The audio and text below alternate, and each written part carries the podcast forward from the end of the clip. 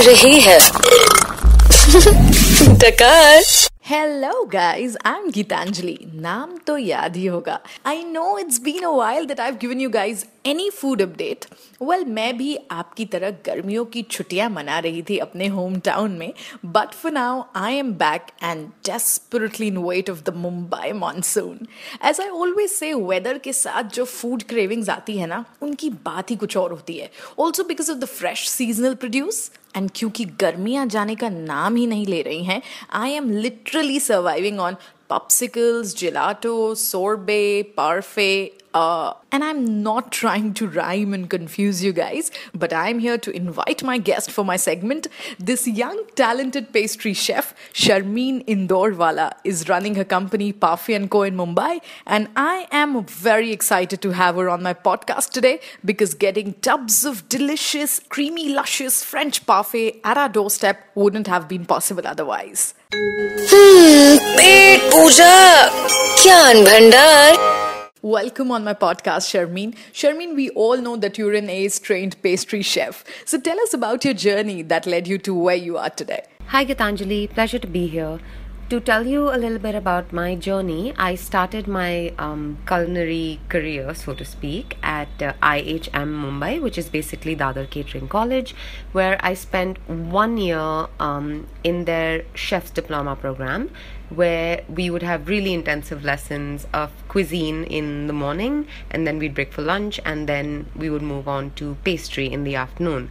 So it was a high intensity program. I learned an incredible uh, amount of techniques and flavor development and it just set the base for my future in the kitchen you know because it was really good basic classical french and indian training.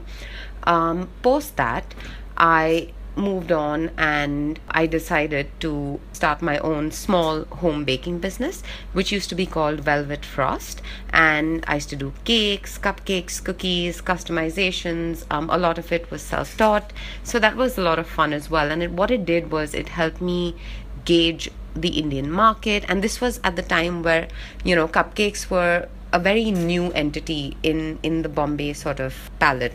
And it was quite exciting to be one of the first people to do that. Beyond that I did that for about a year and then I decided that um, I need further professional training when it comes to patisserie because I had chosen patisserie over cuisine in the food space. That's when I decided to move on and go to Le Cordon Bleu to hone my career and hone my skills beyond that.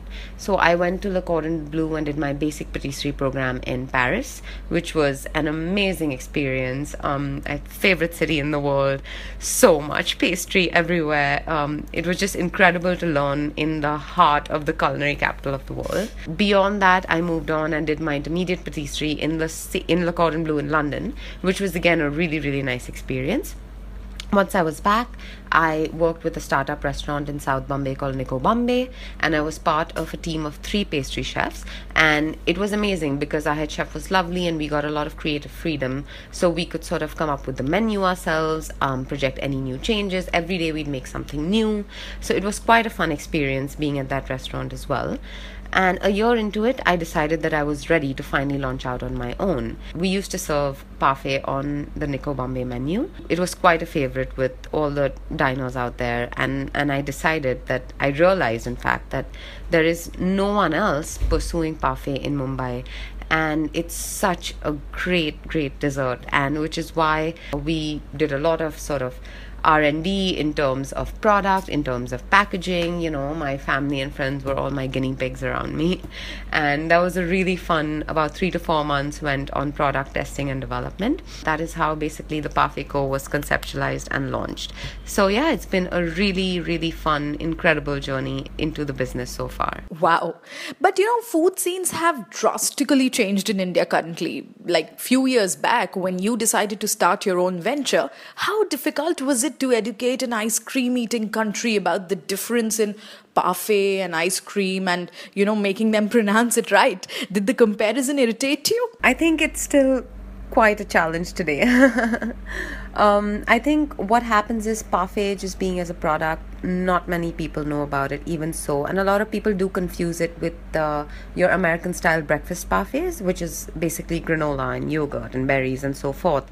So it is a bit of a challenge to educate people on what French parfait is in particular, um, because French parfait as a cold dessert is something um, that has evolved into ice cream over the last hundreds of years, you know. And our endeavor is to sort of bring French parfait back because it's so luscious and so decadent. And and I think there is definitely an audience for it. And I think people do enjoy the product a lot. So yes, it is a bit of a challenge trying to educate people, trying to explain to them uh, how to pronounce it. But it's also incredibly fun because what's happened, like you mentioned over the last few years, is that uh, things have evolved in Bombay and people are excited to learn about new things and to taste new things, you know. And that's what makes it really exciting, um, especially when we do events and we have one on one interaction with customers. And that's one of my favorite aspects of the job because you get to meet the customers, you know, you get to give out tasters, you get people to try your product and give you, you know, some good feedback. And most of the times it's really positive feedback. So that feels really good. And in that process, you're also sort of educating the customer and you're also explaining what your product is to the customer which they generally appreciate. So yeah it's it uh, a lot of fun the whole process of educating people about what parfait is and how they should eat it as well. When I said food scenes are evolving, also means the consumer today is more conscious. Since parfait is known to be creamy, is there any gluten-free version for people like who want to beat the Mumbai heat with something seasonal yet healthy? Yes, absolutely. Uh, that's a really good point, and I'm really glad you brought it up because the Parfait Co. We as a brand do not want to stray away from the conscious consumer because actually the conscious consumer is our target audience because all our parfaits are completely gluten free. They're free of preservatives, stabilizers, emulsifiers, colorants, any additives. They're free of every artificial ingredient.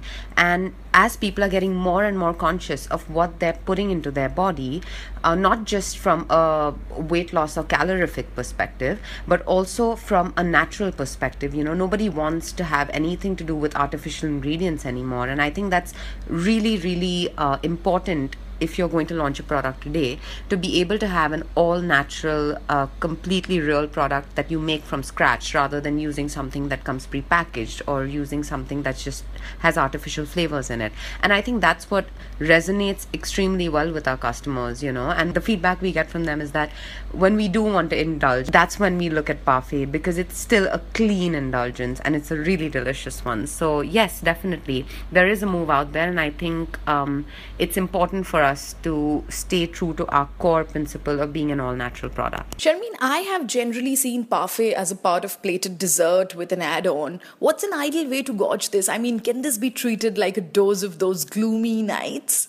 Yes, absolutely. I think it's definitely my go to sort of dessert on one of those gloomy nights. And to me, it's such a great um, comfort food, which is what a lot of clients tell us as well. Um, and yes, you're absolutely right. It is traditionally served as a plated dessert all over the world with added elements. But also, most of our favorite clients, they just tell us, I just eat straight out of the tub. so I think it's completely up to you. It completely depends on how you like to eat it. You could eat it straight out of the tub. You could eat it plain. You could eat it with um, added sauces. You could eat it with fruit. You could eat it with nuts. You know, I think it completely depends on how you like to eat your parfait.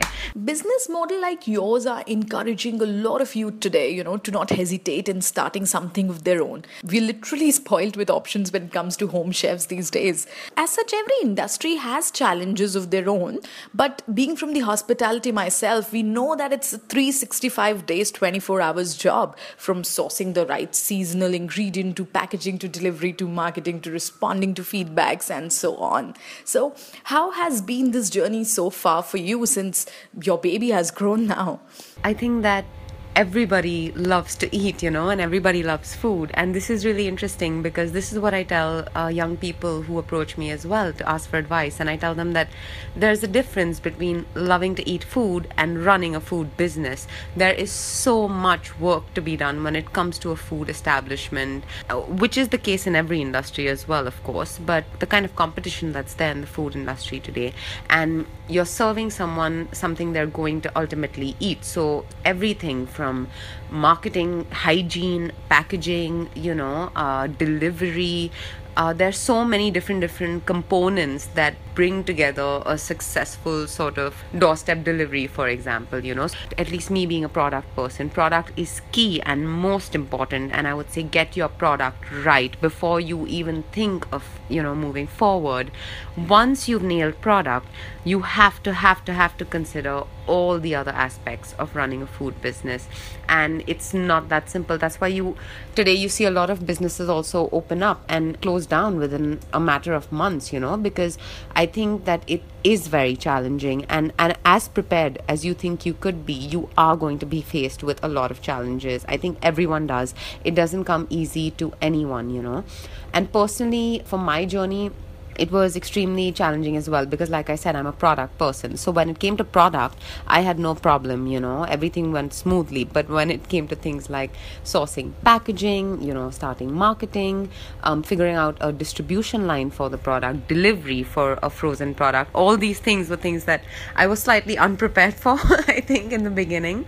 Um, but the most amazing part of running a business and this is what i tell younger kids as well is that you will learn as you go, you know, but you have to dedicate yourself to it. You have to dedicate your time to it. It's effort, it's hard work. But if you're passionate enough about it, which most people are, you will succeed, you know, but do not expect overnight success. Work at it. Somewhere along the line, uh, things will fall into place.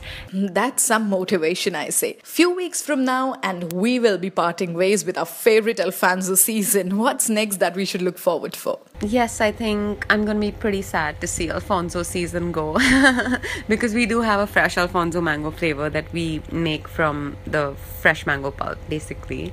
And yes, we do have some exciting things in the pipeline, which unfortunately I can't, it's too soon for me to reveal right now.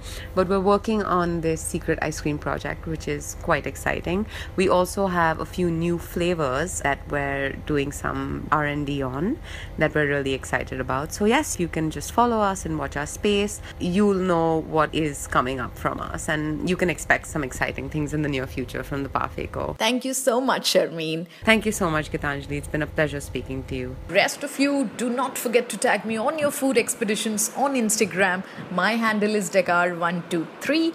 Waise aaj hai World Milk Day, but I think I will still stick to the frozen desserts made out of milk. You all please listen, share, like, comment and follow my food podcast channel Dekar on Audioboom and subscribe and rate it on iTunes as well.